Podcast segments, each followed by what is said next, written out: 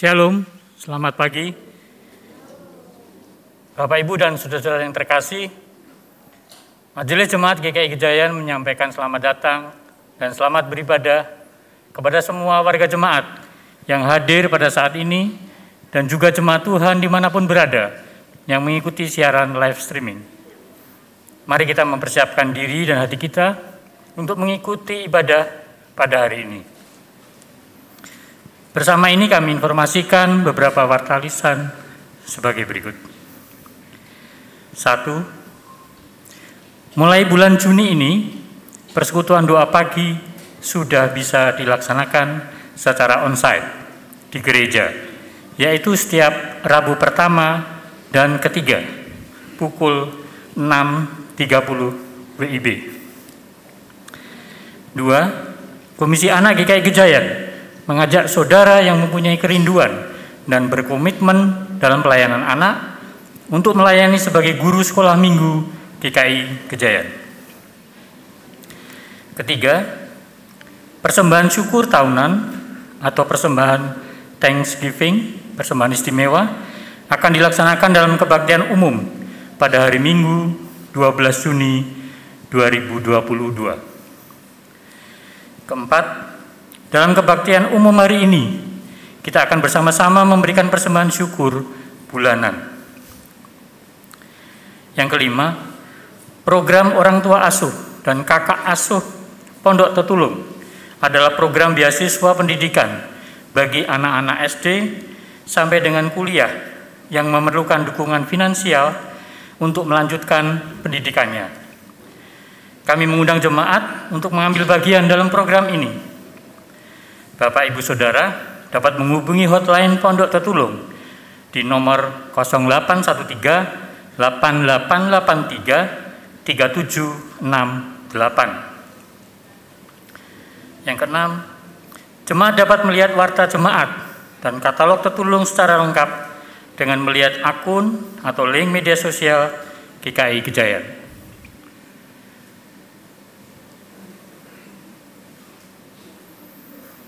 Ibadah hari ini dalam rangka Pentakosta dengan tema United in Wholeness, bersatu dalam keutuhan. Pelayan firman Pendeta Paulus Lee. Sebelum kita memasuki saat teduh, mari kita menyaksikan persembahan pujian dari paduan suara Yohana.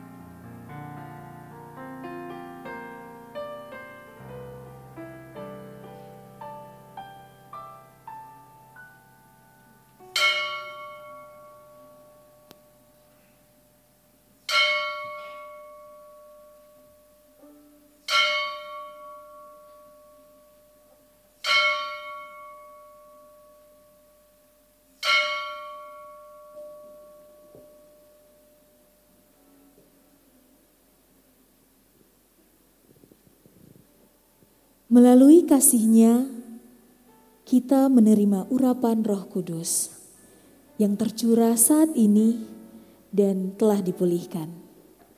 Mari dengan sukacita kita nyatakan anggur baru tercurah.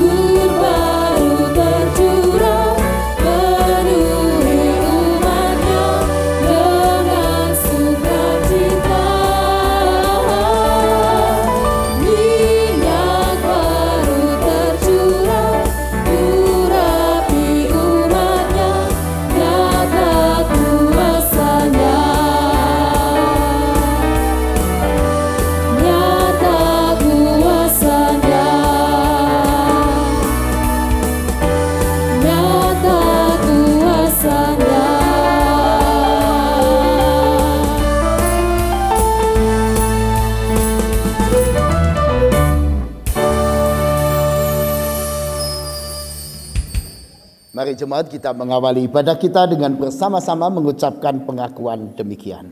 Pertolongan kita adalah di dalam nama Tuhan yang menjadikan langit dan bumi yang kasih setianya tetap untuk selama-lamanya yang memelihara umat manusia di tengah pergumulan dan goncangan kehidupan. Amin.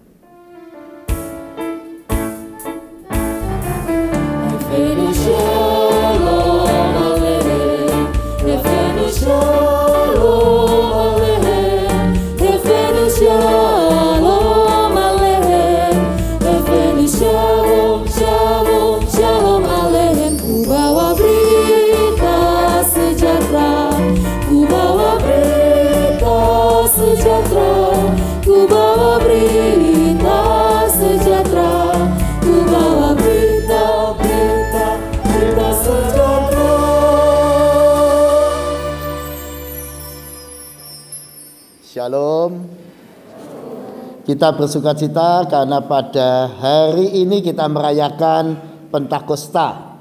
Dan juga bersama kita ada Bapak Ibu saudara kita juga beribadah secara online ya. Baik di rumah melalui Zoom maupun melalui YouTube. Dan kita bersyukur karena juga ada yang setia melalui Zoom sehingga kita bisa berdialog ya ada Pak Monovan, ada Bu Hening, Pak Indra, halo semuanya apa kabar? Wah, Pak Indra posisi ada di mana ini?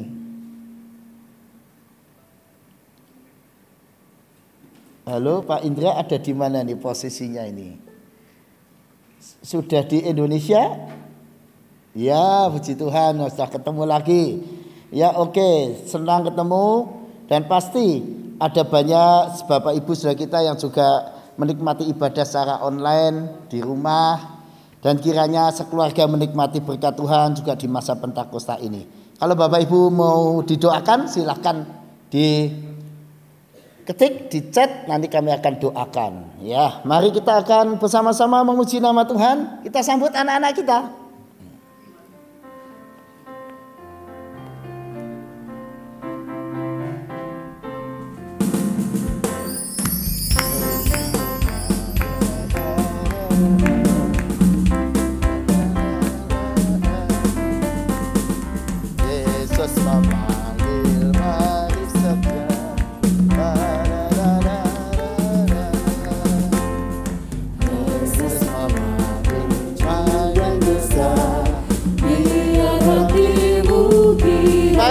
Adik-adik silakan maju yuk. Anak-anak sekolah minggu boleh maju.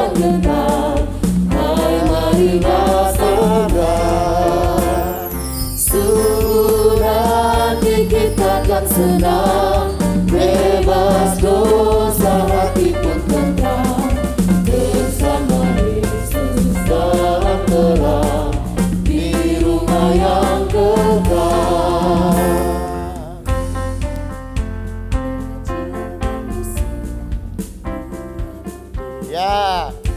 kita kasih semangat anak-anak kita dulu karena ini sekolah minggu pertama setelah dua tahun tidak sekolah minggu.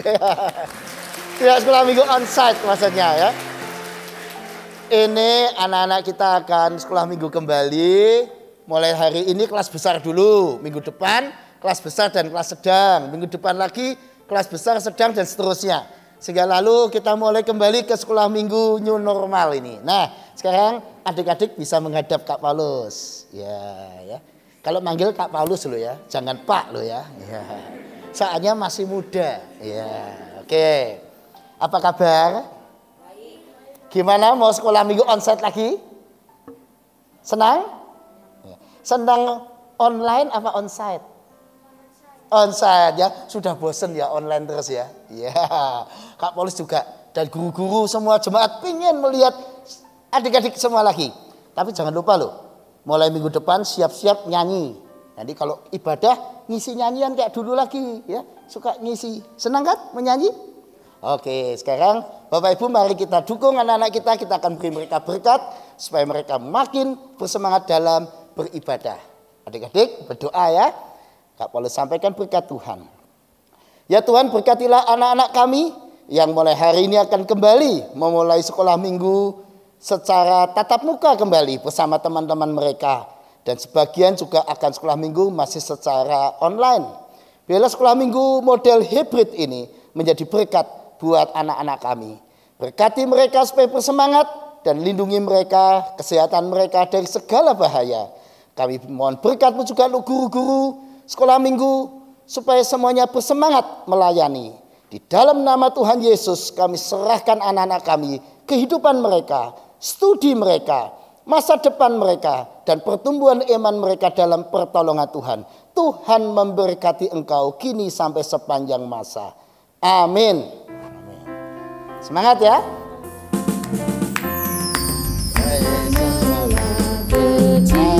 besar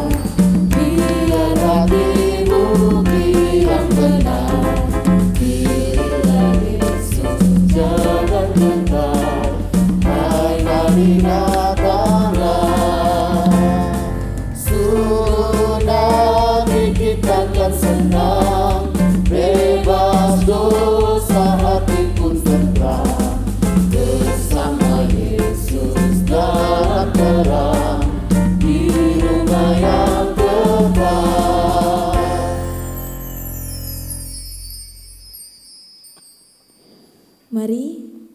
Kita mengaku dosa di hadapan Tuhan di dalam kesungguhan hati yang memohon pengampunan.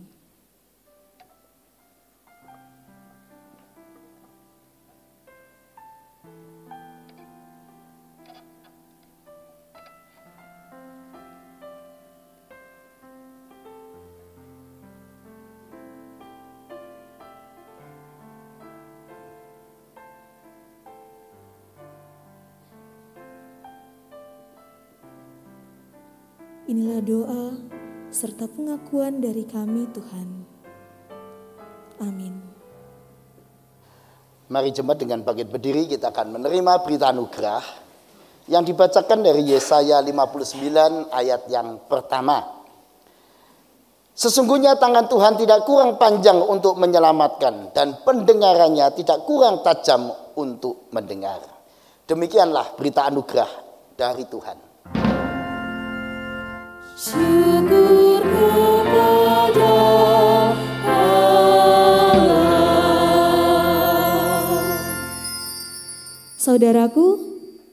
mari kita siapkan hati untuk menerima Roh Kudus hadir di sini.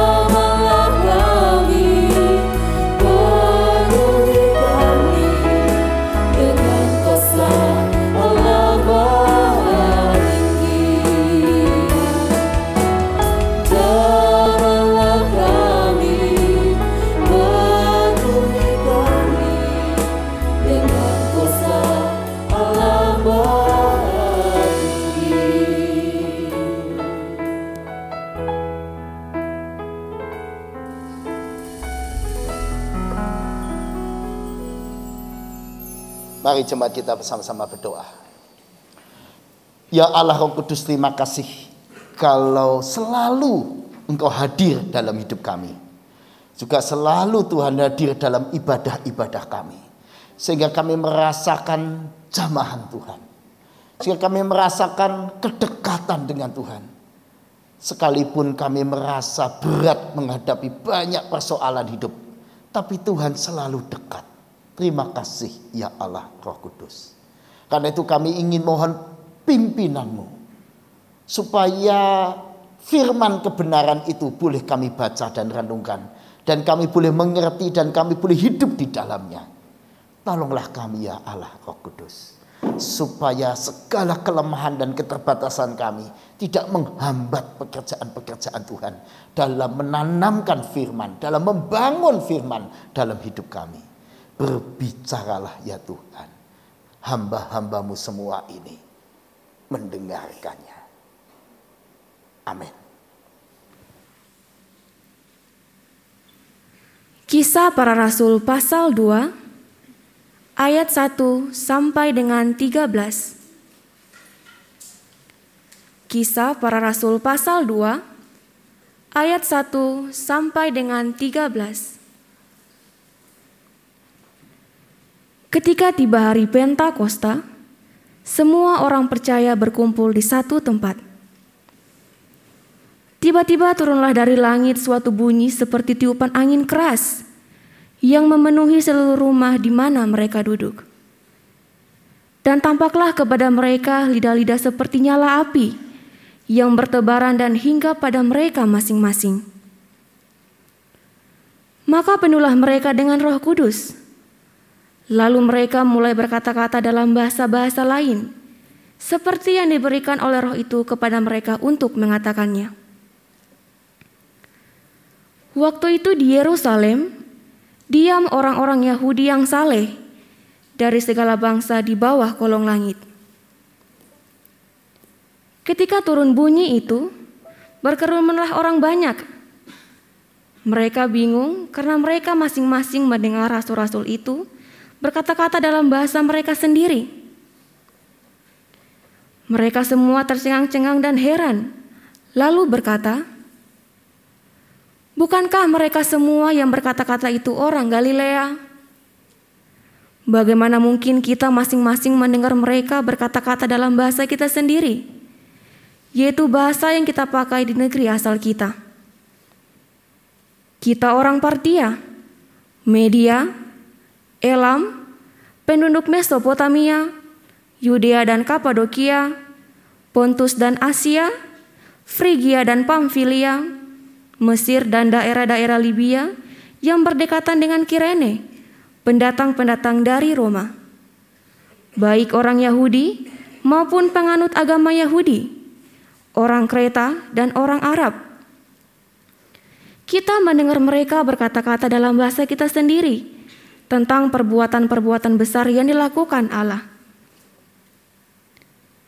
Mereka semuanya tercengang-cengang dan sangat termangu-mangu sambil berkata seorang kepada yang lain, "Apakah artinya ini?" Tetapi orang lain menyindir, "Mereka sedang mabuk oleh anggur manis." Demikianlah sabda Tuhan. Syukur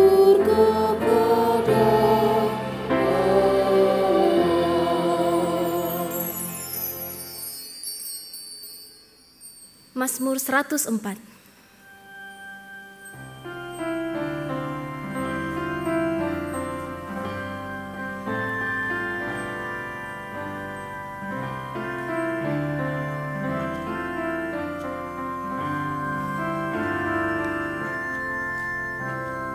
Datanglah Tuhan, kirimlah rohmu baru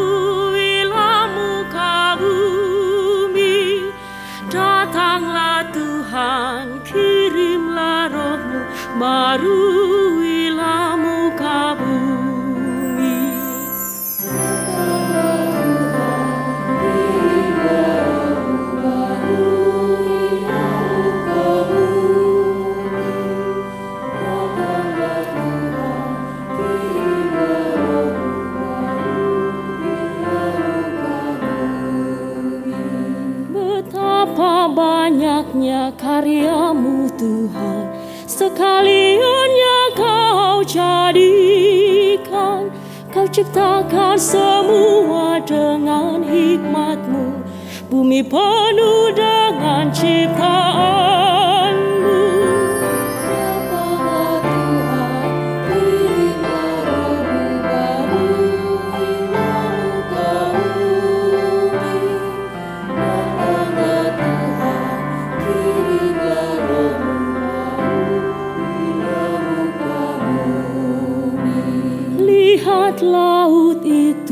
besar dan luas. Binatangnya banyak tak terbilang. Dan di situ berlayarlah kapal-kapal. Lewiatan bermain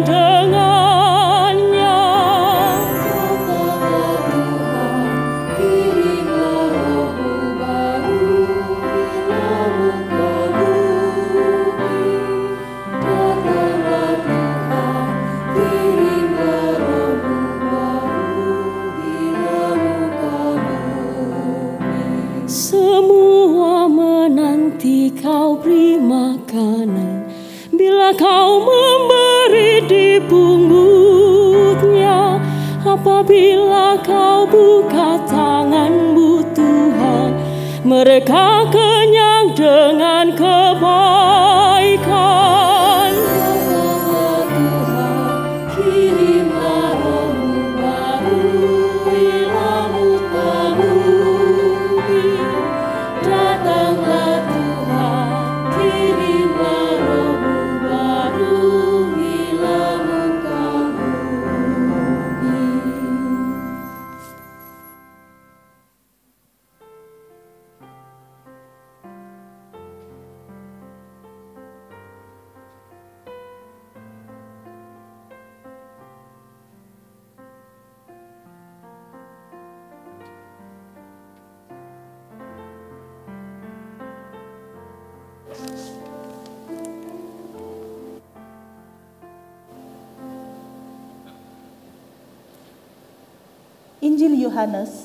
pasal 14 ayat 8 sampai dengan 17.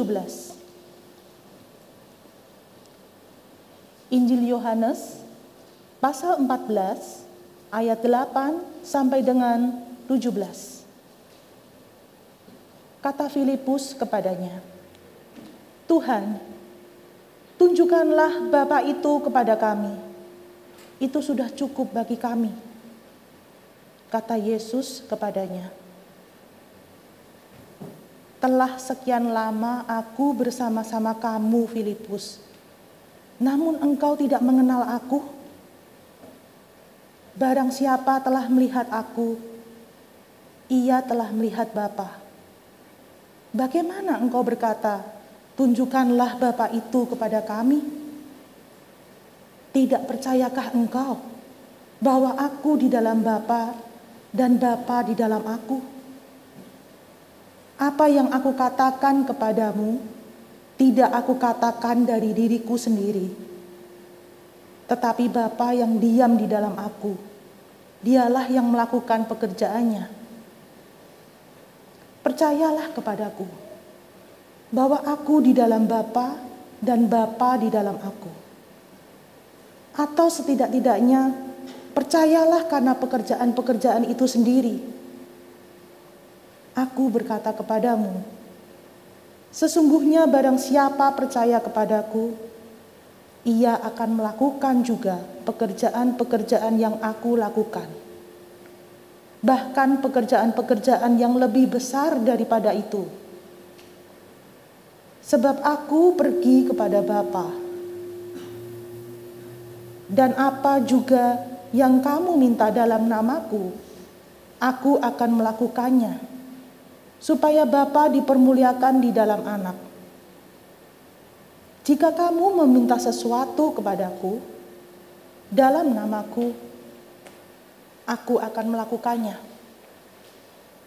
Jikalau kamu mengasihi aku, kamu akan menuruti segala perintahku. Aku akan minta kepada Bapa, dan ia akan memberikan kepadamu seorang penolong yang lain, supaya ia menyertai kamu selama-lamanya, yaitu roh kebenaran. Dunia tidak dapat menerima dia, sebab dunia tidak melihat dia dan tidak mengenal dia. Tetapi kamu mengenal dia, sebab ia menyertai kamu dan akan diam di dalam kamu. Demikianlah Injil Yesus Kristus, berbahagialah saudara yang menerima berita Injil, menyimpan dalam hati, dan menerapkannya dalam hidup sehari-hari. Haleluya. Shalom.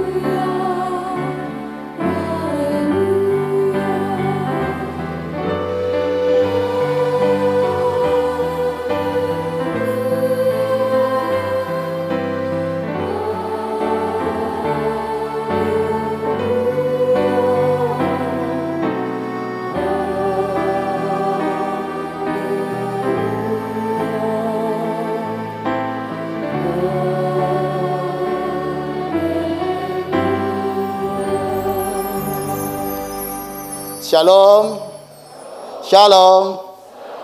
Saudara saya itu baru bingung karena saya ca- dicari kertas, adanya kertas bekas. Dan kertas bekasnya sudah sobek-sobek semua. Bingung saya. Ini enaknya kertas bekas sobek-sobek ini saya apakan ya? Mau saya pakai kok ya sudah sobek-sobek. Bekas lagi sudah ada tulisannya di baliknya. Kalau saudara punya kertas semacam ini akan Anda apakan? Ya sudah sobek ya sobek sekalian aja Pak. Tanggung Pak. Iya. Masa gini mau dipakai? Ya hemat sih hemat tapi ya jangan keterlaluan Pak. Yang begini buang saja. Saya kira sebagian dari saudara dan saya setuju dengan sikap saya ini. Akan menyobek kertas yang sudah tidak utuh. Yang sudah bolong-bolong. Ngapain ini dipakai?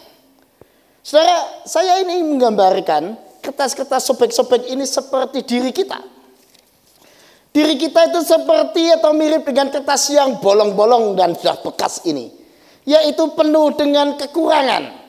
Kalau saudara melihat diri saya, Anda melihat kehidupan saya dari pagi saya bangun tidur sampai malam, pasti Anda sadar bahwa saya memang tidak sesempurna seperti bayangan Anda.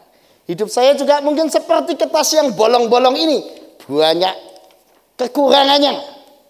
Nah saudara kalau ada seorang yang kekurangan dalam dirinya banyak, lalu berjumpa dengan orang lain yang kekurangannya juga banyak, lalu dia berdialog. Anda bisa bayangkan.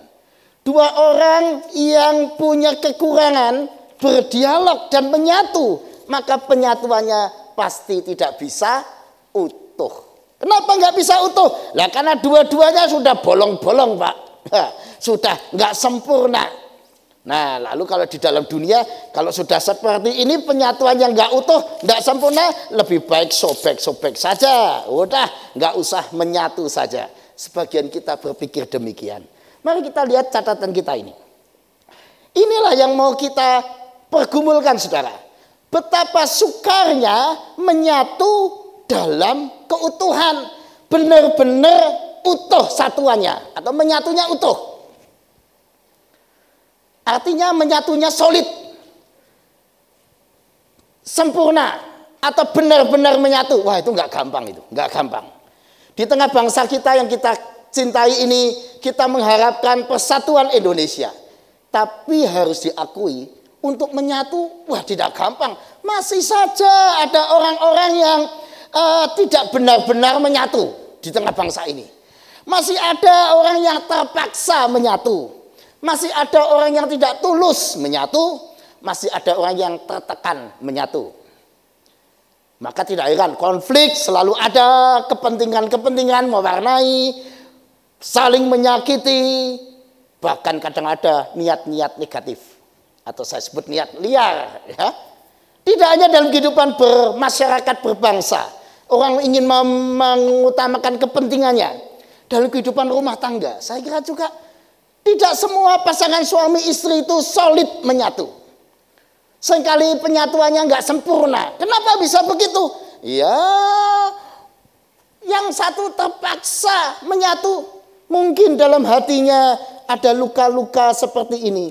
Sudah bolong-bolong sang suami dan sang istri punya berbagai persoalan. Kalau menyatu yang nggak bisa, sudah penuh dengan luka-luka diri. Lalu ya menyatunya terpaksa karena sudah terlanjur menikah. Bahkan kemudian saling menyakiti, tidak saling percaya, bahkan tidak sedikit yang lalu punya pikiran negatif. Wah, kalau begitu sudahlah cerai saja. Wah, kalau sudah begitu ya sudahlah pisah saja dan sebagainya. Saya kira itu sudah banyak terjadi. Kenapa ada pikiran liar itu? Lah kami sama-sama terluka, Pak. Kami sama-sama hancur-hancuran masa mau menyatu. Tidak hanya dalam kehidupan berbangsa dan keluarga, dalam kehidupan bermasyarakat, dalam kehidupan gereja juga sama, sudah. Menyatu solid itu sulit. Kenapa? Masing-masing punya perasaan, punya kepentingan terluka. Sebagian tertekan. Saya nggak tahu nih pemain musik sama-sama main musik ini ada yang tertekan nggak nih mainnya? Atau kalian main dengan gembira? Yang main dengan gembira pasti menikmati sekali kebersamaan. Tapi yang terpaksa, Pak saya sebetulnya nggak mau yang model begini. Nah itu ter tertekan. Pertanyaan saya, apakah Anda dan saya hari ini mengalami perasaan itu? Berumah tangga tapi merasa tertekan. Bersekutu tapi merasa tertekan, terpaksa Pak. Saya sebenarnya nggak mau. Nah mari kita lihat catatan kita ini.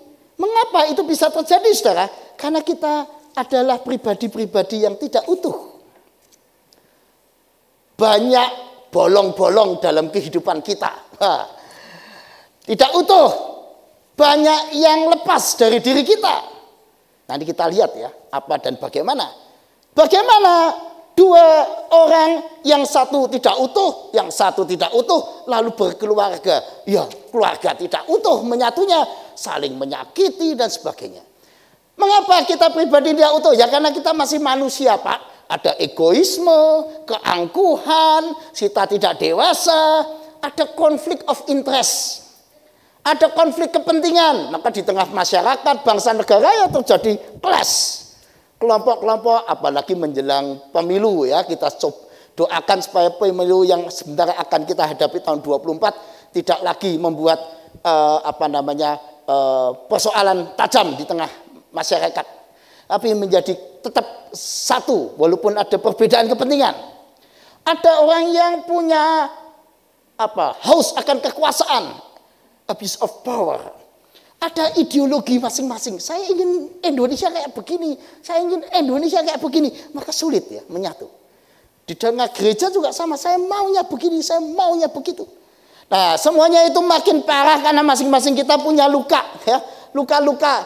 Waduh, seperti kertas yang bolong-bolong ini, punya luka batin, pengalaman buruk, merasa saya korban dari penyatuan ini. Wah, ada istri atau suami yang merasa saya ini terpaksa ini menikah, mempertahankan pernikahan. Karena saya ini korban. Ada yang begitu.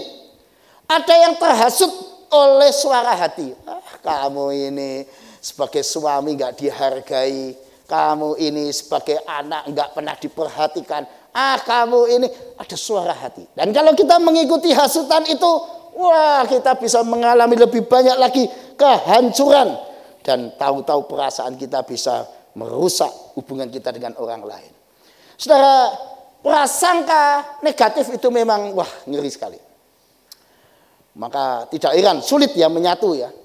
Saya pernah mendengar ini, wah kalau orang Kristen itu loh orangnya tuh sombong sombong. Waduh, sebagai orang yang Kristen ya saya merasa apa iya tuh orang Kristen sombong sombong ya. Tapi bisa jadi ada prasangka itu di hati saudara-saudara kita. Karena itu karena itu kita harus menunjukkan sesuatu yang positif.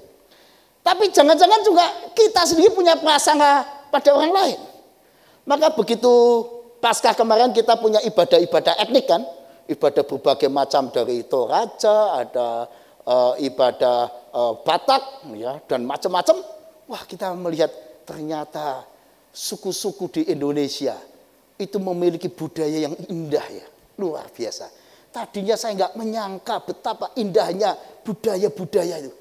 Wah, baru sadar luar biasa ya. Melalui ibadah etnik kita melihat keindahan tiap-tiap suku. Nah, saudara saya karena kita nggak paham munculnya prasangka. Wah, kalau suku itu tuh mesti begini, mesti begini. Nah ini, itu bisa merusak penyatuan, sulit menyatu. Atau karena kita orang yang keras kepala, tidak mau berubah. Nah yang jelas dari ilmu psikologi kita diingatkan, hati-hati loh. Jangan-jangan kita ini punya gangguan kepribadian. Saudara kalau lihat saya ini kan, wah kelihatannya pendetanya keren ya kan. Tapi kalau Anda merhatikan sungguh-sungguh, Loh, banyak loh pria di dunia ini menurut catatan saya 2,4 sampai 4,41 persen pria itu punya gangguan kepribadian tipe A. Ya, tipe A itu paranoid. Ya, paranoid. Orang paranoid itu cemasnya berlebihan. Orang paranoid itu eh, takutnya berlebihan, merasa terancam. Jadi 2 sampai 4 persen pria itu banyak yang semacam itu. Tentu saja banyak juga orang yang punya gangguan kepribadian paranoid. Punya prasangka yang ya, berlebihan negatif. Sehingga sulit untuk mau menyatu dengan orang lain. Ya bisa sulit kalau punya sikap paranoid. Cemas berlebihan. Ada orang lain lagi gangguan tipe B. Yaitu kepribadian borderline atau kepribadian ambang yang sulit mengontrol emosi. Nah ini katanya lebih banyak kaum wanita nih yang mengalami masalah borderline. Satu sampai empat perempuan punya sikap seperti ini ya, impulsif. Eh, tidak bisa mengontrol emosi, tahu-tahu meledak-ledak, wah dan seterusnya. Nah kalau sudah semacam itu, ya sulit ya berdialog dengan suaminya, dengan orang lain. Karena punya gangguan kepribadian ambang.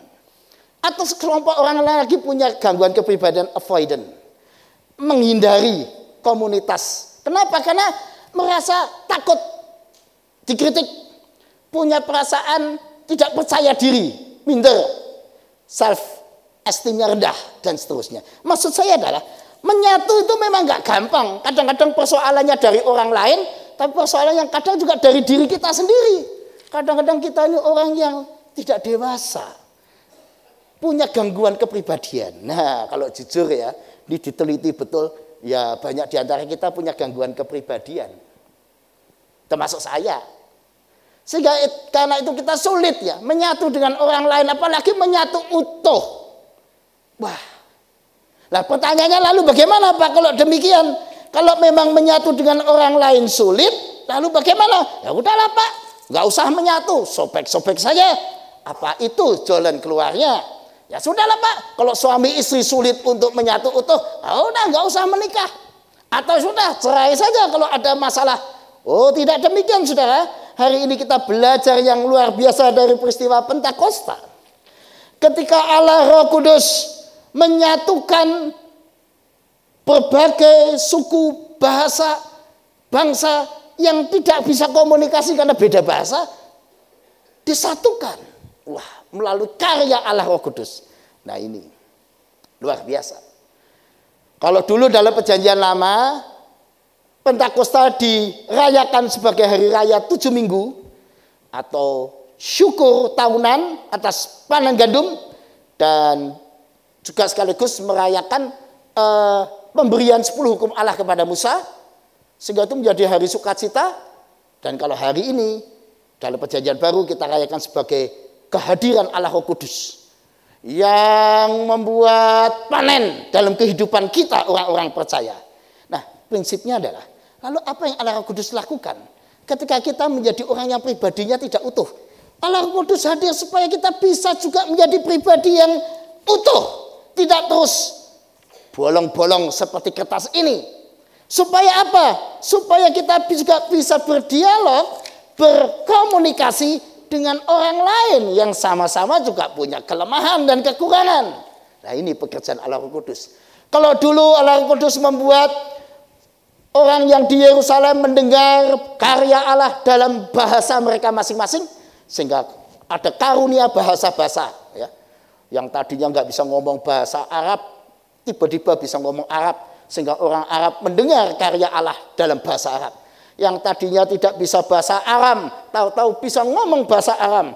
Yang tadinya tidak bisa ngomong pakai bahasa Media, Partia, Mesopotamia, Kapadokia. Di sini ada sekitar 16 uh, bahasa. Masing-masing bisa mendengar sesuai dengan bahasanya. Nah kalau hari ini mungkin bahasa sudah banyaklah kita tahu. Kita bisa juga pakai Google Translate dan sebagainya. Tapi salah satu bahasa diri kita adalah kepribadian kita. Pribadi kita bisa menjadi bahasa diri kita yang sulit dipahami orang lain. Nah ini yang mau saya bahas. Nah tapi itulah Allah Roh Kudus bisa menyempurnakan kelemahan kita menjadi pribadi yang utuh supaya kita bisa menyatu dengan suami kita, istri kita, anak kita, orang tua kita, orang lain secara utuh. Apa yang Allah Roh Kudus lakukan dalam hidup kita? Yang pertama, di dalam diri kita, dia akan memproses hidup yang baru. Proses hidup baru terjadi dalam diri kita. Allah Roh Kudus akan memberi kita kesadaran. Siapa Allah itu. Dan apa yang Allah sedang kerjakan. Karena itu lalu khotbah Petrus dalam kisah Rasul 2 dari ayat 1 sampai 13 kan menunjukkan peristiwa turunnya Roh Kudus. Lalu ayat 14 sampai 28 dan terus dilanjutkan sampai ayat 40 ayat 40 cerita tentang khotbahnya Petrus menjelaskan Yesus turun sebagai karya Allah untuk menyelamatkan, untuk mengampuni dosa dan seterusnya. Seperti nubuat Nabi Yoel yang menceritakan karya Allah di dunia ini. Lalu singkatnya 3000 orang bertobat. 3000 orang menerima Kristus dibaptis hari itu. Saudara, jadi yang pertama no, pertama saudara, kalau kita memang mau sembuh, mau bisa menyatu dengan utuh dengan orang lain, kita sendiri harus sembuh. Kita sendiri harus pulih. Nah, karena itu mari kita menerima ya Allah Kudus, lawatlah saya supaya saya mengalami hidup yang baru. Apa yang harus terjadi dalam diri kita? Kita harus sadar akan Allah. Kita harus sadar akan Allah supaya lalu kita sadar akan diri lalu kita sadar akan orang lain. Menerima Allah, kita akan menerima kasihnya, karyanya, dan tujuan hidup, yaitu misi Allah. Jadi berbahagialah saudara dan saya yang hari ini mau menerima Allah, roh kudus dalam diri kita, kita akan menerima berita keselamatan itu yang diberitakan oleh Allah Kudus melalui Petrus tentang Yesus adalah juru selamat dan seterusnya Lalu Allah Kudus juga menanamkan dan mengajak kita memiliki kasih seperti Yesus. Kalau saudara memperhatikan teks kisah Rasul 2 sampai akhir, waduh itu indah sekali. Kita diajak menjadi seperti Kristus. Karena itu Roma 8 ayat 26 sampai 28 juga menggambarkan kisah itu ya. Allah Kudus itu menyelidiki hati nurani dan menolong perjuangan kita untuk menjadi seperti Kristus. Nah, kalau kita sudah diajak menjadi dan mengenali Kristus dan menjadi seperti Kristus, mari kita diajak juga menerima diri kita. Menerima bahwa kita itu memang nggak sempurna, penuh kelemahan dan dosa. Nggak apa-apa, saya ini sebagai pendeta ya banyak kekurangan, nggak masalah. Yang penting jangan puas diri. Lalu apa kalau ada kekurangannya? Jangan diam, ayo perbaiki diri kita semampu kita. Ada Allah Roh Kudus yang bisa menolong kita memperbaiki diri. Nah, kalau kita sudah sadar kelebihan dan kekurangan kita, kita berjuang untuk memperbaiki diri, kita harus berani juga menerima orang lain. Orang lain juga punya banyak kelemahan seperti kita. Nah, kalau sama-sama sadar, aku punya kekurangan, kamu punya kekurangan. Nah, dua-dua orang yang sadar kekurangan lalu menyatu. Wah, itu jadi indah. Lalu kertas ini menjadi sempurna, ya. Tentu tidak sempurna beneran, tapi jadi baik. Nah, jadi kertas putih yang baik. Nah ini kalau sudah begini bagus. Supaya bagus mau saya ini dulu. Isolatif dulu. Mana ujungnya nih? Waduh ini. Ini persoalannya menerima mencari ujungnya sekarang ya. Ya inilah tugas. Nih, baik. Saya selotip dulu. Oke. Nah. Oke. Oke. Ya. Kalau Anda melihat ini ya Anda lihat wah ini kok jorok sekali ya. Enggak sempurna. Tapi begitu menyatu Anda sekarang bersih. Siapa yang bisa eh, Anda pasti dari sana nggak menduga, oh ini kok kertasnya masih putih ya Pak? Ya. Ini ini adalah cara menyatu. Dua orang yang penuh kekurangan menyatu. Sekelompok orang yang penuh kekurangan menyatu menjadi utuh menjadi saling melengkapi. Nah, inilah kehidupan saya, kehidupan saudara dengan orang lain. Kalau lihat belakangnya ya, wah jelek sekali. Wah, ini kertas bekas. Tetapi bersama Roh Kudus kita dimampukan menyatu secara utuh. Menerima Allah, menerima diri, menerima orang lain. Akhirnya bersama Roh Kudus kita diajak mengalahkan, bisa pelan-pelan mengalahkan sikap egois, kepentingan-kepentingan yang selama ini maunya kita menangkan, emosi, pikiran-pikiran yang beracun dalam diri kita, hasutan iblis. Wah, iblis suka menghasut ya. Yang buat kita bisa selalu emosi dengan orang lain. Nah, yang kedua Saudara, apa yang terjadi ketika kita menerima Allah Roh Kudus? Allah Roh Kudus itu memandang kita itu berharga. Pak, saya ini kan seperti kertas yang sobek-sobek tadi, Pak. Wah, kertas yang enggak utuh. Saya ini kertas bekas yang enggak utuh. Ya, tapi Allah Kudus tidak lalu menyobek-nyobek dan membuang kita. Tidak. Melainkan dia akan tetap memakai kita dalam segala kelemahan kita. Disekutukan dengan orang lain supaya menjadi utuh. Nah, Allah Kudus menghargai tiap orang. Karena itu kisah Rasul 2 kita lihat tadi ayat 1 sampai 4 ya. Semua orang percaya yang berkumpul di satu tempat di Yerusalem itu semuanya tanpa kecuali tidak ada yang tidak mereka dipenuhi oleh Roh Kudus dan masing-masing dipakai berbahasa-bahasa lain sehingga melalui mereka dunia mendengarkan perbuatan-perbuatan besar dari Allah. Dunia mengerti tentang kasih Allah, dunia mengerti tentang Yesus juru selamat. Dari siapa? Dari tiap-tiap tiap mereka yang sebenarnya ya murid-murid yang penuh kelemahan dan kekurangan seperti saudara dan saya.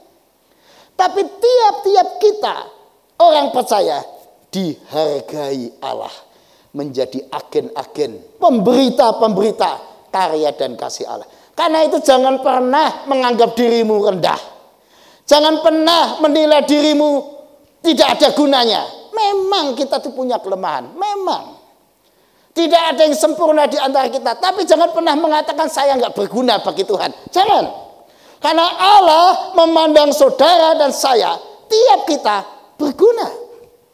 Untuk apa? Di tangannya kita akan menjadi berita. Melalui hidup kita, orang-orang sekeliling kita akan melihat dan mendengar karya Allah. Pertanyaannya mau nggak kita dipakai? Supaya akhirnya di ayat 28 dunia ini mengerti jalan kehidupan. Karya Kristus dalam hidup kita. Dan dunia menyatu. Nah itulah pekerjaan roh kudus. Kalau kita mau menerima dia. Dia akan menjadikan kita yang penuh kelemahan menjadi berguna. Tentu persoalan pertama adalah hambatan. Untuk menjadi pribadi yang berguna hambatannya banyak. Dan ternyata hambatan menjadi orang baik hambatan menjadi orang berguna, hambatan untuk menyatu munculnya dari mana? Justru dari dalam diri kita sendiri. Suami istri mau menyatu, hambatan utama dari mana? Bukan dari pasangan, dari diri kita sendiri. Di keluarga mau menyatu, hambatan utama dari mana? Ya dari dirinya sendiri. Kenapa? Karena iblis pandai mengombang-ambingkan perasaan kita. Sehingga iblis mengatakan, "Halo, kamu beda loh dengan mertuamu. Memang mertuamu begini-begini kok orangnya." Akhirnya kita lalu punya prasangka negatif. Kita lalu menjadi melihat mertua kita sebagai ancaman. terhadap orang lain, kelompok lain, kita juga begitu. Iblis selalu pinter. Itu loh kelompok itu ancaman buat kamu. Udah hati-hati kamu, dia itu wah selalu. Iblis membuat kita melihat orang lain, kelompok lain, suku lain, agama lain, keyakinan lain, bangsa lain. Pokoknya beda dengan kita sebagai ancaman. Sehingga lalu kita nggak suka menyatu. Bahkan kita lalu jadi paranoid. Takut.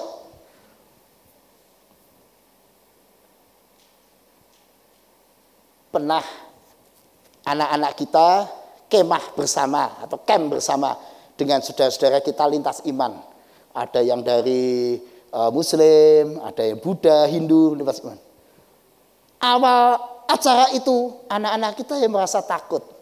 Pak, nanti gimana ya? Gimana? Karena mereka sudah masing-masing punya paham. Wah, kalau orang Muslim tuh hanya begini-begini loh. Kalau orang Buddhis tuh begini-begini loh. Kalau orang eh, apa nganut kepercayaan begini-begini sudah ada paham dan rata-rata pahamnya negatif. Tapi begitu datang dalam acara itu mereka berubah. Eh ternyata mereka baik-baik ya. Ternyata kita bisa makan bersama, acara bersama, guyup bersama, bernyanyi bersama, bermain bersama, berdialog bersama. Dan berdoa agama masing-masing sesuai agama masing, tapi bersama-sama. Bisa. Ternyata bisa ya. Nah itu sudah. Kadang-kadang banyak di antara kita belum saja ketemu, belum berdialog, belum kita sudah merasa terancam. Nah iblis itu pintar, membuat banyak suami istri bertengkar. Orang tua dan anak bermasalah. Menantu dan mertua bermasalah. Kita di tempat kerja banyak masalah. Pak, saya di tempat kerja kok banyak masalah ya Pak. Ya karena iblis pandai mempermainkan perasaan kita. Sehingga hal-hal kecil, perbedaan kecil menjadi sesuatu yang wah besar. Padahal itu nggak objektif, cuma perasaan. Res, masa res. Perasaanmu terhadap saya bagaimana? Ayo jujur, jujur ya. Jujur. Kalau ngomong perasaan, ayo nilai saya. Saya itu ganteng apa enggak? Alah, kemarin ngomong Pak lu jelek gitu loh. Jujur di hatimu. Coba kasih 0 sampai 10. Saya itu gantengnya angka berapa? Jujur. Ya, dia nggak berani jujur ya. Pak mau saya kasih nilai 4 gak enak ya. Ya, kadang-kadang kita gitu sih. Kita tuh menilai sesuatu berdasarkan perasaan. Perasaan itu nggak objektif. Menilai pasangan kita berdasarkan perasaan, menilai orang lain berdasarkan perasaan, menilai perasaan yang main nggak objektif. Rasanya dia itu nggak suka saya. Ya betul. Ah, Mas Aris kalau sama saya itu rasanya nggak suka loh sama saya. Wah kalau mandang aja kayak gitu. Terus kamu tuh sebetulnya dengan saya ada masalah nggak? Kok kamu memandang saya tajam banget? Ini perasaan. Apakah perasaan saya objektif? Belum tentu. Mak perasaan. Kok rasanya ya? Rasanya. Wah banyak suami istri bertengkar cuma karena rasanya. Banyak keluarga tidak rukun karena apa? Rasanya. Wah hati-hati sudah. Iblis itu pandai sekali. Kita kenapa bisa begitu? Ya karena kita ini ini punya gangguan kepribadian. Ya paranoid mungkin juga ada. Mungkin kita ini juga punya kepribadian borderline atau batas kita tuh mudah emosi. Mungkin kita ini juga orang yang takut. Dinilai, dievaluasi, avoidant. Kita juga mungkin punya self esteem yang rendah, minder, tidak dewasa. Itulah makin sulit. Nah di tengah semacam itu peristiwa Pentakosta menjadi hebat. Kenapa? Allah Kudus selalu menawarkan pada kita. Lah sekarang kamu apa? Kalau dirimu seperti ini, sekitarmu seperti ini semua, lalu mau apa? Mau menghindari kehidupan, mau hidup sendiri, mau bertengkar dengan semua orang. Enggak. Allah Kudus akan menolong kita untuk mampu menerima orang lain, mengampuni orang lain, menyatu dengan orang lain. Tapi iblis sebaliknya mendorong pertikaian. Iblis mengajak kita, sudah kamu memang nggak cocok kok sama suamimu. Nggak ada sedikit pun kecocokan kamu dengan suamimu. Bedanya terlalu banyak. Nggak bisa lagi pernikahan ini disatukan. Nggak bisa, nggak bisa. Kita lalu terdorong untuk, oh iya betul ya. Nggak cocok. Hati-hati juga suara hati. Tetapi pada saat itulah Allah Kudus juga bersuara di hati saudara dan saya. Ketika kita melihat orang lain, kelompok lain, pendapat orang itu, rasanya ini saya nggak bisa kok masuk di rumah mertua nggak bisa. Saya nggak bisa di kos itu. Kenapa orang-orang kosnya? Wah, orang Indonesia Timur semua. Wah, ngeri. Orang Indonesia Timur itu kalau makan itu, wah, guguk dimakan bayangin. Tahu tak guguk, guguk, guguk, guguk, itu dimakan. Orang Indonesia Timur itu guguk disangsang. Wih. Ngeri gak? Eh, ngeri sekali. Hati-hati suara negatif itu tidak objektif. Yang betul, sangsang memang enak. Ya, itu objektif. Kalau itu memang enak ya guguk disangsang juga enak ya. Ya, ya, ya. baik. Tapi lepas dari itu banyak perasaan tidak objektif. Nah, Roh Kudus memberi perasaan di hati kita. Lembut suaranya. Enggak benar loh perasaanmu. Kamu terlalu a priori. Kamu terlalu paranoid. Dia memberi kita kebenaran. Ingat loh firman. Ingat kasihlah sesamamu manusia seperti dirimu. Ingat kamu ya banyak kelemahan. Dia ya banyak kelemahan. Tapi Tuhan mengampuni kamu. Sudahlah, terima kelemahannya.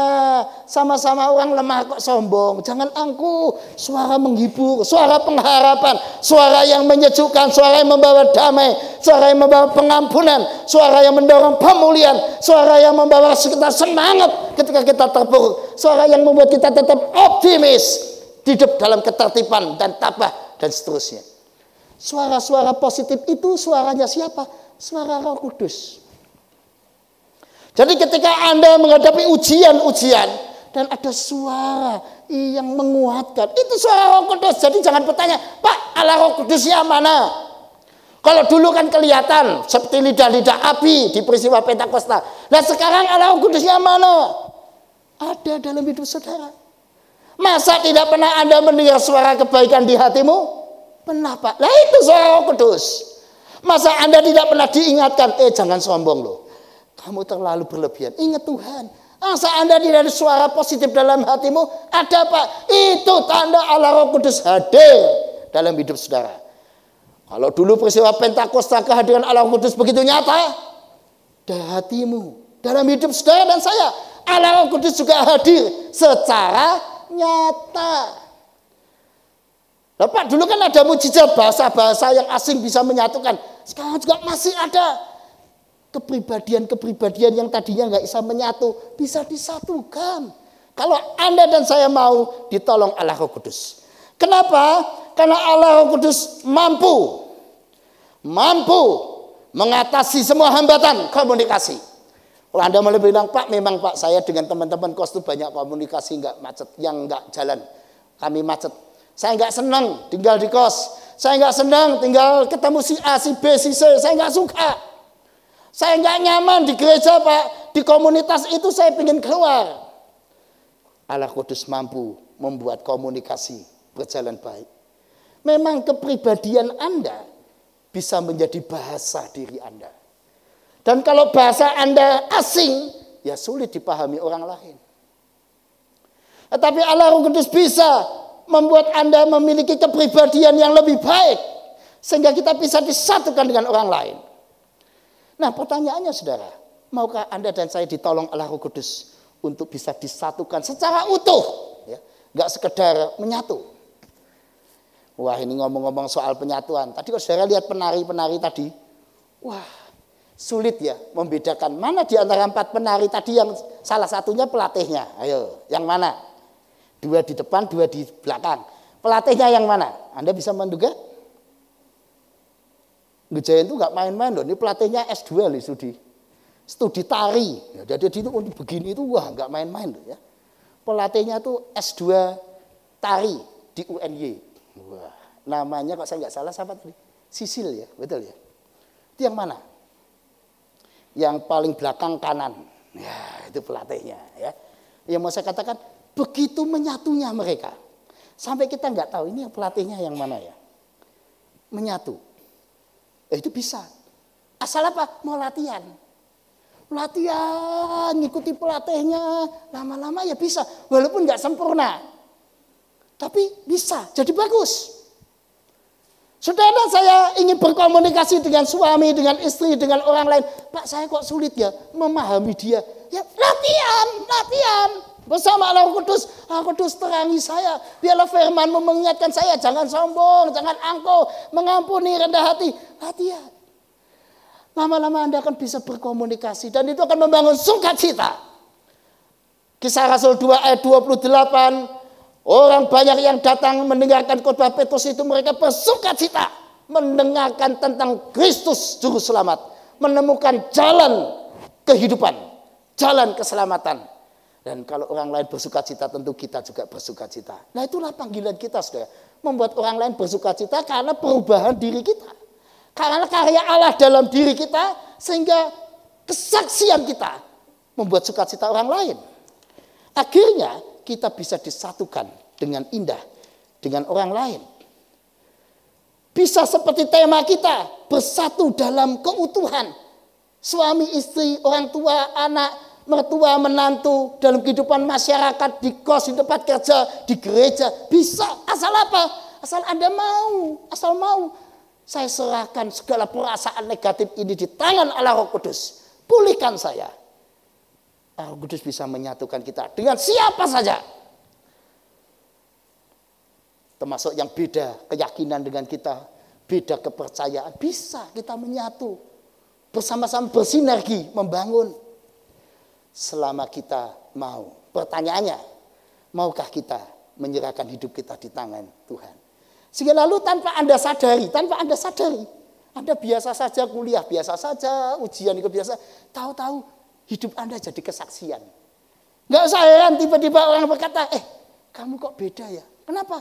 Lah kemarin waktu ujian saya lihat banyak orang nyontek, kamu sendiri yang enggak nyontek. Kamu kok bisa ya? Oh ya saya kan takut sama Tuhan. Walaupun nggak diawasi dosen atau dosennya lengah, saya tahu ini ujian nggak boleh nyontek ya saya nggak nyontek. Karena saya diawasi Tuhan. Oh kesaksian. Ketika Anda bekerja, ketika Anda dalam hidup sehari-hari, Anda sedang menjadi kesaksian. Karena setiap Anda dan saya berharga, mau dipakai jadi berita Injil. Karena itu siap-siaplah, jadilah berkat. Tapi mulai dari mana?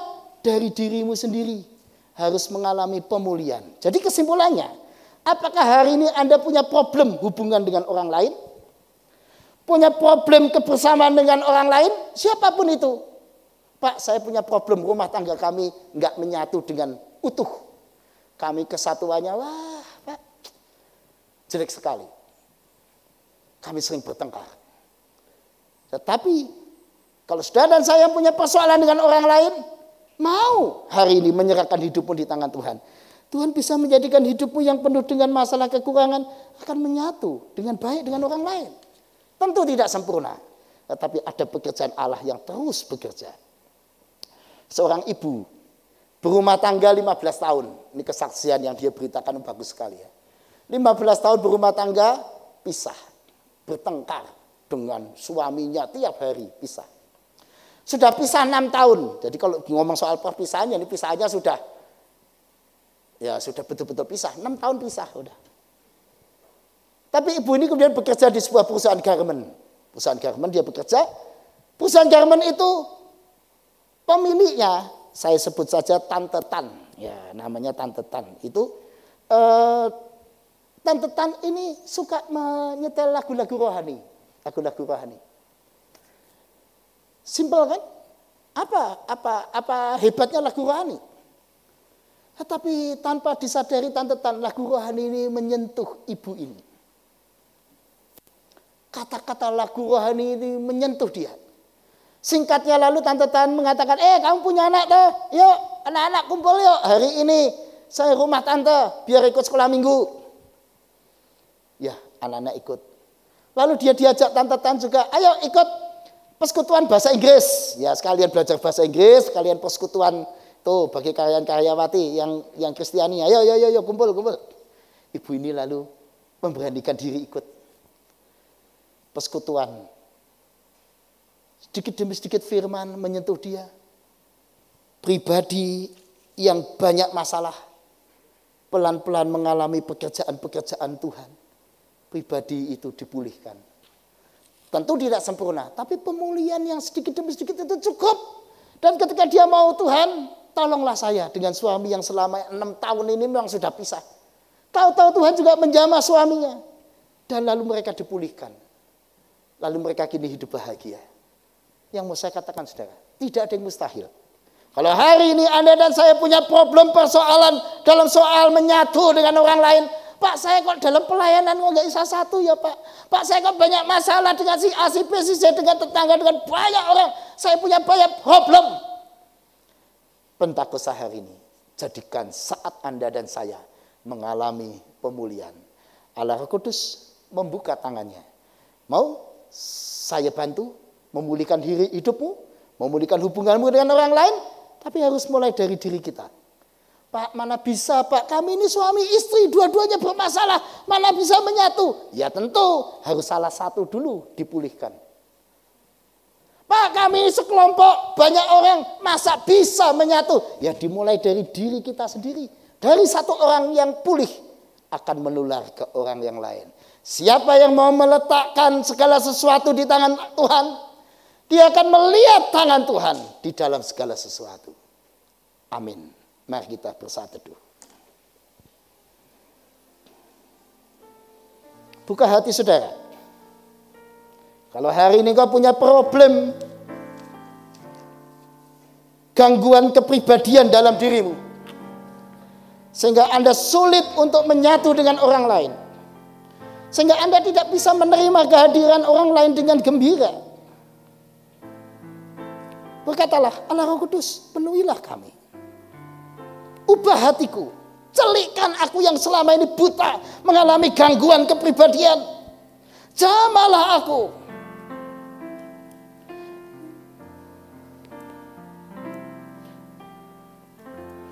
Allah Roh Kudus penuhi kami. Ku rindu kau selalu dalam hidupku. Kau selalu dalam hidupku. Allah Roh Kudus, ubah hatiku. Allah Roh Kudus, ubah hatiku sembuhkan aku. Hatiku.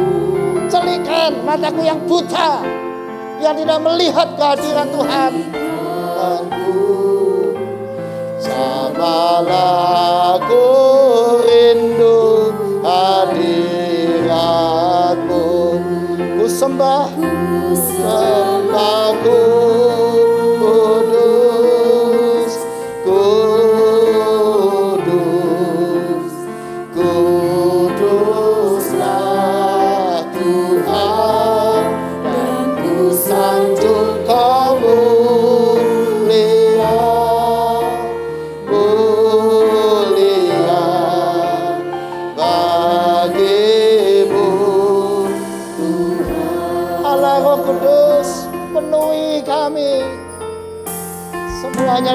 semuanya dalam doamu. Allah Roh Kudus penuhi kami. Aku rindu hidup dalam dirimu. Rindu kau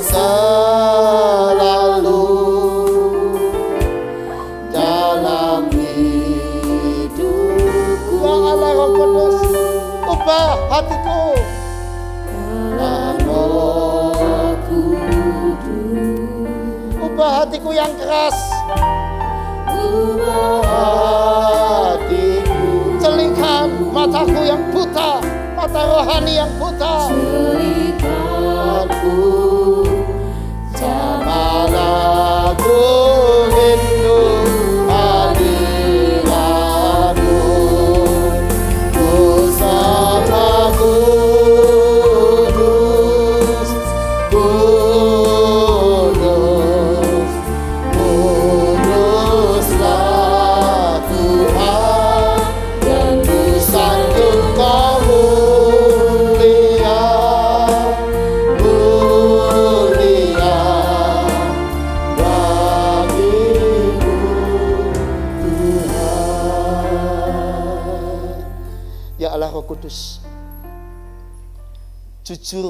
kami malu di hadapan Tuhan.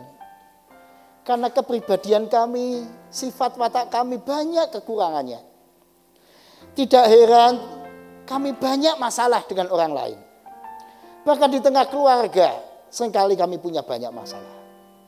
Tetapi peristiwa Pentakosta ini kiranya menyadarkan kami bahwa masih ada harapan buat kami untuk mengalami pemulihan diri, menjadi pribadi yang lebih utuh, dan mengalami penyatuan yang utuh dalam keluarga, dalam kehidupan, dalam keseharian. Kami serahkan diri kami dalam tangan. Proseslah kami. Supaya kami mengalami pemulihan-pemulihan dan kesembuhan batin. Kesembuhan kepribadian yang sakit. Di dalam nama Yesus, kami serahkan hidup kami, keluarga kami, persekutuan di gereja kami, juga masyarakat kami Indonesia dalam tanganmu. Karena itu kami bersyafaat untuk Indonesia. Supaya tetap menyatu, kuat.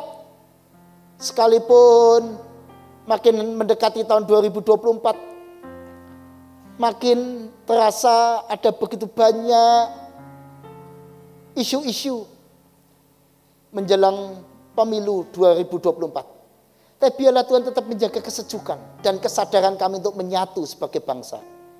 Kan juga berdoa ya Tuhan untuk upaya-upaya menemukan anak Eril, putra dari Bapak Ridwan Kamil yang masih belum ditemukan di sungai Are, Swiss. Biarlah pencarian Eril boleh berhasil dan menjadi penghiburan buat keluarga. Tuhan kan juga berdoa buat semua keluarga dan seluruh Indonesia yang hari ini masih berjuang untuk hidup sehari-hari, untuk makan dan minum, untuk pendidikan, untuk kesehatan. Semua yang sudah berjuang, oh Tuhan kasihanilah mereka. Tolonglah mereka. Dalam tanganmu Tuhan kami serahkan semua doa ini. Bila doa-doa kami ini juga makin mengajarkan kami untuk menyatu dengan semua pergumulan orang di sekeliling kami. Terpujilah nama Tuhan. Amin.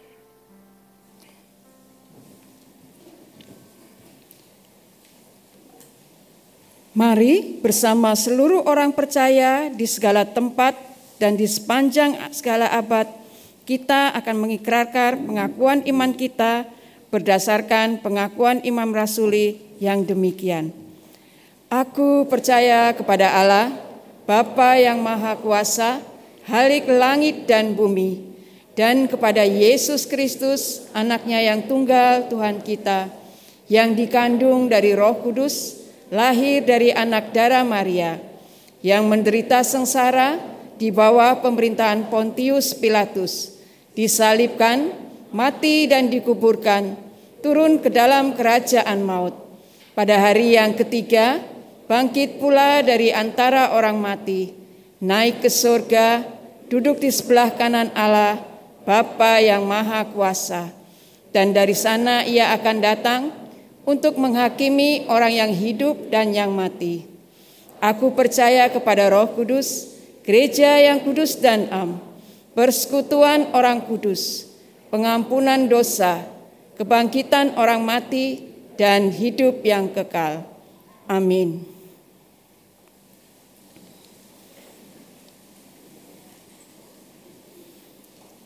Mari kita mengumpulkan persembahan kita sambil mengingat satu Tawari pasal ke-29 ayatnya yang ke-17 A kita baca bersama-sama. Aku tahu ya Allahku bahwa Engkau adalah penguji hati dan berkenan kepada keikhlasan. Maka aku pun mempersembahkan semuanya itu dengan sukarela dan tulus ikhlas. Selamat mempersembahkan yang terbaik bagi Tuhan.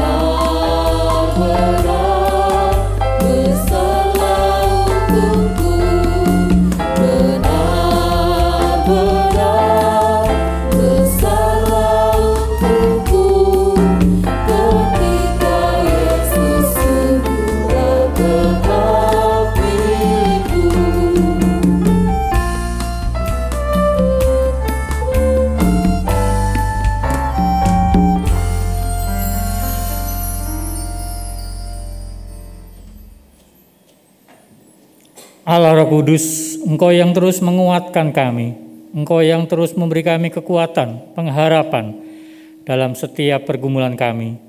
Engkau pula yang memberi kesempatan kepada kami untuk kami mengucap syukur pada hari ini untuk kami ambil bagian dalam mengumpulkan persembahan kami. Biarlah Engkau sucikan, Engkau berkati, sehingga persembahan ini bisa dipakai untuk pelayananmu di gerejamu di sini.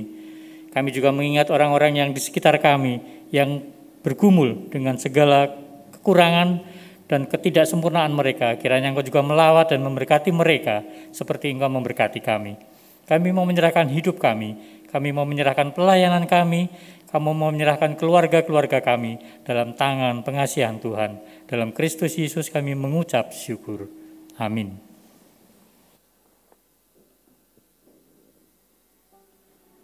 Mari kita kembali dengan meyakini bersatulah dalam keutuhan oleh kuasa dari Roh Kudus.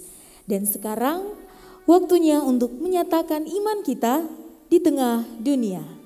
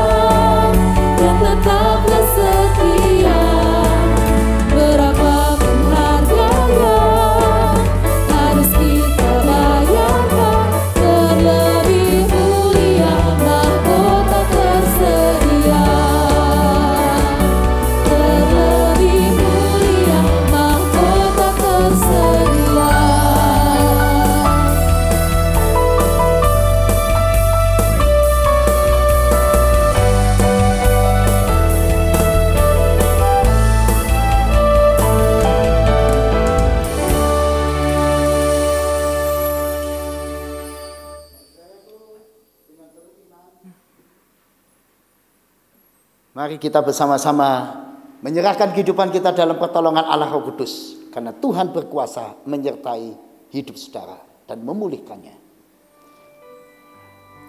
Kasih Tuhan mengiringimu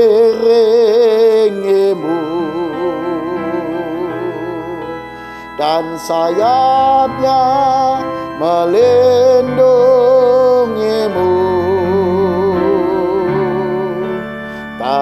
Tuhan pegang di dalam hidupmu. Majulah dalam terang kasihnya. Tuhan memberkati dan menyertai saudara. Khususnya Tuhan memberkati keluarga Ibu Restria, keluarga saudara Daniel Renhat, keluarga saudari Kesia, Erlina, Yomil, Novendianto, Ronaldo, Desiana, Denny Simbolon, Inglilado, Tatang Hartono, Mario, keluarga Ibu Ana Triana. Kiranya Tuhan memberkati kesembuhan Ibu Sri Untari, Bapak dari saudara Denny Simbolon yang sedang mengalami pemulihan. Tuhan memberkati mereka, juga memberkati saudara sekalian. Tuhan memberkati engkau dan melindungi engkau. Tuhan menyinari engkau dengan wajahnya dan memberi engkau kasih karunia. Tuhan menghadapkan wajahnya kepadamu dan memberi engkau damai sejahtera. Amin.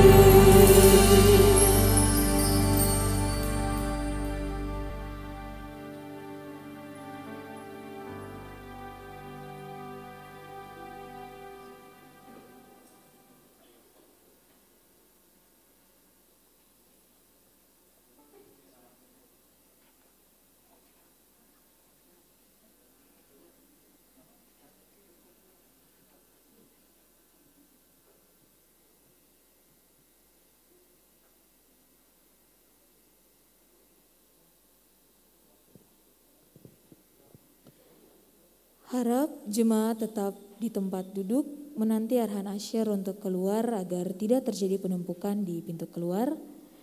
Bapak Ibu di YouTube yang ingin mengikuti fellowship bersama pendeta, penetua dan pembina dapat bergabung ke link Zoom sebagai berikut. Selamat berkarya di pekan yang baru, Tuhan Yesus memberkati.